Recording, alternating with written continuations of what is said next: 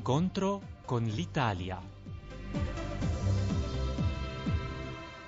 Bentornati di nuovo carissimi amici, un saluto da Bucarest alla nostra settimana in breve. Faranno seguito come al solito gli approfondimenti, un appuntamento musicale che arriva a Londra con il duello dei violini e poi andremo a Padova dove l'Istituto Romeno di Cultura e Ricerca Umanistica di Venezia ha proposto al pubblico una presentazione di libro. Ma intanto eccovi la settimana in breve in seguito seguito al forte apprezzamento del franco svizzero, il Parlamento di Bucarest sta cercando delle soluzioni a sostegno degli oltre 75.000 romeni che hanno preso dei mutui in questa moneta e che ora devono rimborsare rate più alte. Al momento un franco svizzero si aggira sui 4,5 lei. I deputati della Commissione Bilancio Finanze hanno invitato al dialogo i rappresentanti delle banche, compresa quella centrale, ma anche dei clienti. Una delle proposte riguarda la conversione dei mutui nella moneta nazionale a un tasso di cambio più vicino a quello al quale erano stati firmati la maggior parte dei contratti, idea non gradita però dai banchieri, i quali ritengono ingiusta una normativa vincolante in tal senso che potrebbe persino portarli in alcune situazioni sull'orlo del fallimento. Le banche vedono le discussioni con ogni singolo cliente come la migliore soluzione. La crisi generata dall'apprezzamento del franco svizzero ha portato in discussione anche una possibile revisione del decreto governativo che consente il prolungamento del periodo di rimborso dei mutui e allo stesso tempo ha riportato alla ribalta una più vecchia proposta legislativa direttiva relativa al fallimento personale. Nei giorni prossimi i deputati elaboreranno un DDL in tal senso.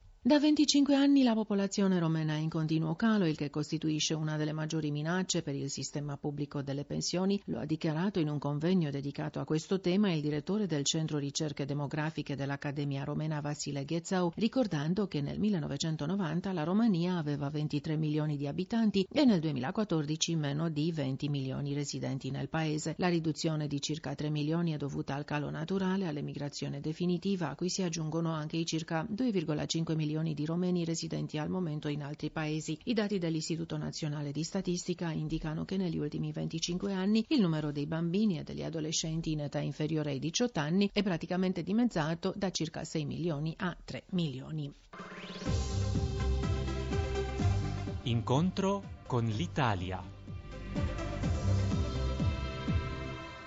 E passiamo agli approfondimenti. È stata la tournée del duello dei violini organizzata dal Centro Culturale Media di Radio Romania e l'Associazione Culturale Accendo ad aprire il 22 gennaio le celebrazioni dedicate dall'Istituto Culturale Romeno di Londra al sessantesimo della scomparsa del grande compositore George Enescu. I violinisti Livio Prunaro e Gabriel Croitoro, accompagnati dal pianista Horia Mihail, solista delle orchestre di Radio Romania, hanno eseguito brani celebri del repertorio per violino e pianoforte, ma anche una versione originale delle quattro stagioni di Astor Piazzolla nell'arrangiamento dell'argentino Mariano Castro. Una serata straordinaria con standing ovation per i protagonisti del duello, come conferma anche il violinista Liviu Prunaru.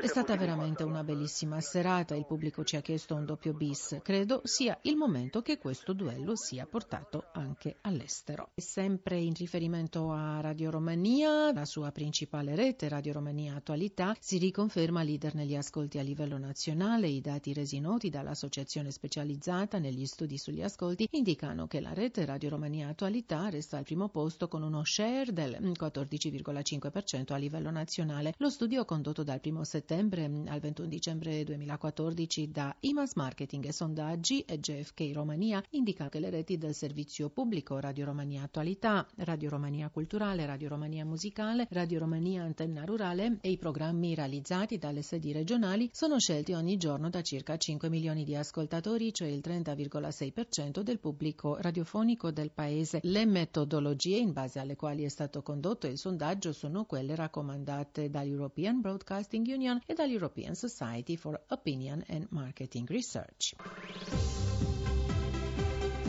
Incontro con l'Italia. Andiamo a Padova, dove il 22 gennaio l'università ha ospitato la presentazione del volume Tra neutralità e conflitto, l'Italia, la Romania e le guerre balcaniche, a cura dei docenti Antonio D'Alessandri dell'Università Roma 3 e Rudolf Dino, direttore dell'Istituto Romeno di Cultura e Ricerca Umanistica di Venezia. L'evento è stato organizzato appunto dall'Istituto Romeno di Venezia in collaborazione con le università di Padova e Roma 3 col patrocinio dell'Associazione Italiana di Studi del Sud-Est Europeo. Il volume è uscito presso la società editrice Dante Alighieri di Roma nella collana Biblioteca nella nuova rivista storica. L'evento è rientrato nella serie di manifestazioni accademiche destinate a continuare le commemorazioni del centenario della Grande Guerra, ma anche a celebrare l'anniversario della piccola unione del gennaio 1859, quando le regioni storiche della Valacchia e della Moldavia formavano un'unica entità politico-amministrativa, la Romania. Sentiamo il direttore dell'Istituto Romeno di Cultura e Ricerca Umanistica di Venezia, Rudolf Dinu, con una presentazione del volume e riferimenti ai rapporti Bucarest-Roma nel contesto storico che ha preceduto la Prima Guerra Mondiale, in un'intervista rilasciataci prima dell'evento di Padova. È un evento che praticamente chiude manifestazione iniziata dall'Istituto Romeno di Cultura Umanistica nel 2013 in occasione del centenario della pace di Bucarest del 1913 e alle guerre balcaniche. È un volume che raccoglie una parte degli atti presentati in forma di relazioni al convegno intitolato a quel tempo La lunga crisi Italia, Romania e Sud-Est europeo dal 1908 alla pace di Bucarest. È un convegno che si è tenuto a Venezia il 14 e il 15 giugno del 2013, organizzato in collaborazione con eh, probabilmente il nucleo più importante di ricercatori e storici italiani che studiano la storia romena e la storia dei Balcani a questo momento, Dipartimento di Scienze Politiche dell'Università Roma 3. È un convegno che naturalmente ha cercato di portare all'attenzione del pubblico italiano le guerre balcaniche e in generale le crisi prebeliche e il ruolo avuto sia dall'Italia, dalla Romania e di altri stati balcanici nel conflitto che inizia con eh, l'assassinato di Sarajevo a giugno 1914. Il volume raccoglie una parte di questi saggi scritti sia da relatori storici romeni sia da storici italiani e comprende anche un saggio di un eh, ricercatore e collega dell'Università di Nantes, eh, uno storico francese Fabrice Chesnay. L'evento, dicevo, è dedicato in primo luogo alla piccola Unione, alla nascita di questo Stato chiamato la Romania moderna, il vecchio regno, parla soprattutto di eventi avvenuti all'inizio del XX secolo, ma è sempre la piccola Romania nata nel 1859 che ufficialmente porta questo nome da 1862 in poi, parla sempre di questo vecchio regno prima della Grande Guerra e delle realtà romene in un contesto naturalmente regionale, in un contesto internazionale e soprattutto dal punto di vista della politica estera. Il volume raccoglie soltanto una parte delle relazioni presentate al convegno del 2013 perché si è voluto avere una certa unità di discorso. La prestigiosa nuova rivista storica di Roma che ha avuto l'iniziativa di pubblicare questi atti, interessata molto alle realtà dell'Europa danubiana e balcanica, ha voluto così portare all'attenzione del pubblico italiano e non soltanto un volume che parlasse soprattutto in maniera articolata di questa politica estera del piccolo regno danubiano della Romania moderna. Il volume naturalmente non parla soltanto della Romania, parla delle sue relazioni con gli altri stati balcanici, parla della politica estera italiana e del ruolo svolto da Italia che è una grande potenza ma anche una potenza balcanica nelle crisi balcaniche, soprattutto durante le guerre balcaniche del 1912 e 1913. Ho anticipato la mia domanda, le chiederei adesso di fare riferimento appunto a questo rapporto tra l'Italia e la Romania nel contesto delle crisi diplomatiche e militari no, che hanno interessato il sud-est europeo, no, ovviamente anche l'impero ottomano fino al 1913, che poi hanno determinato no, in un certo qual modo con tante mosse, tanti schieramenti anche la prima guerra mondiale. È probabilmente il momento più interessante della storia delle relazioni italo-romene, parlo naturalmente dell'epoca del vecchio regno, prima della Grande Guerra, perché appunto il palcoscenico diplomatico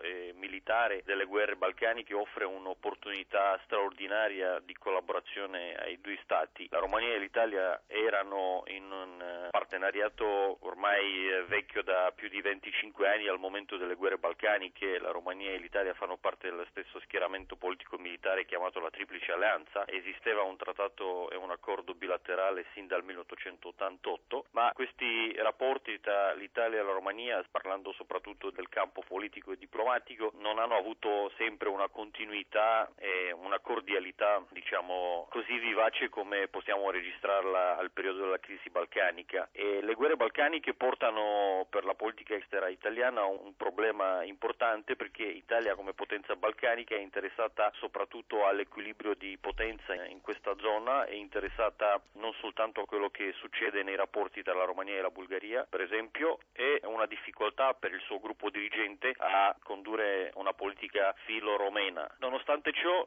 soprattutto l'anno 1913 è un anno di grande cordialità nei rapporti italo-romeni perché segna la visita, la prima visita di un eh, membro della Casa Reale romena in Italia. Ricordo che il sovrano romeno Carlo I era già stato in Italia in due occasioni nel 1883 e nel 1891 senza poter visitare però il sovrano italiano a Roma a causa del eh, divieto lanciato dalla Curia Pontificale per i sovrani cattolici di entrare nella città di Roma e nel Vaticano. È la prima visita ufficiale di un membro della Casa Romena in Italia che avviene a maggio del 1913, parliamo del futuro re Carlo II, accompagnata questa visita di tanti altri incontri tra vari uomini politici romeni, Tacchionescu visita l'Italia e incontra il ministro di affari esteri italiano nel novembre del 1913, il ministro per l'economia e l'industria Xenopol visita anche lui Roma e incontra i dirigenti italiani, tra l'altro Xenopol è presente in Italia per poter organizzare la futura Accademia di Scienze Economiche di Bucarest e per portare in patria un modello organizzativo italiano.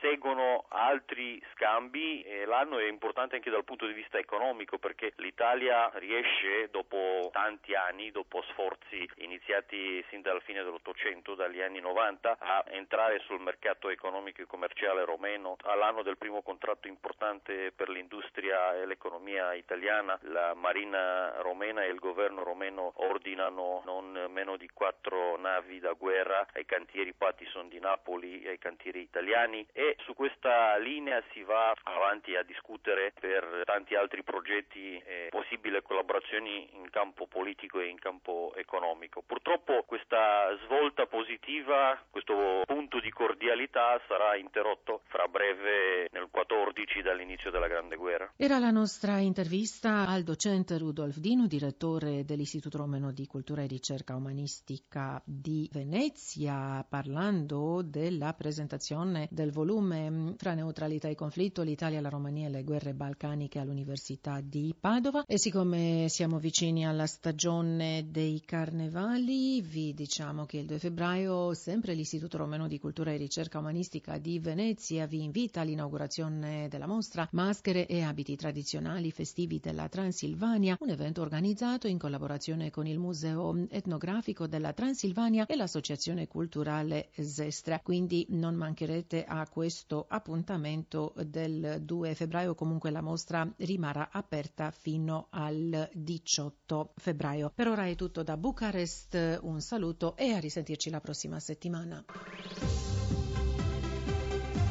Incontro con l'Italia.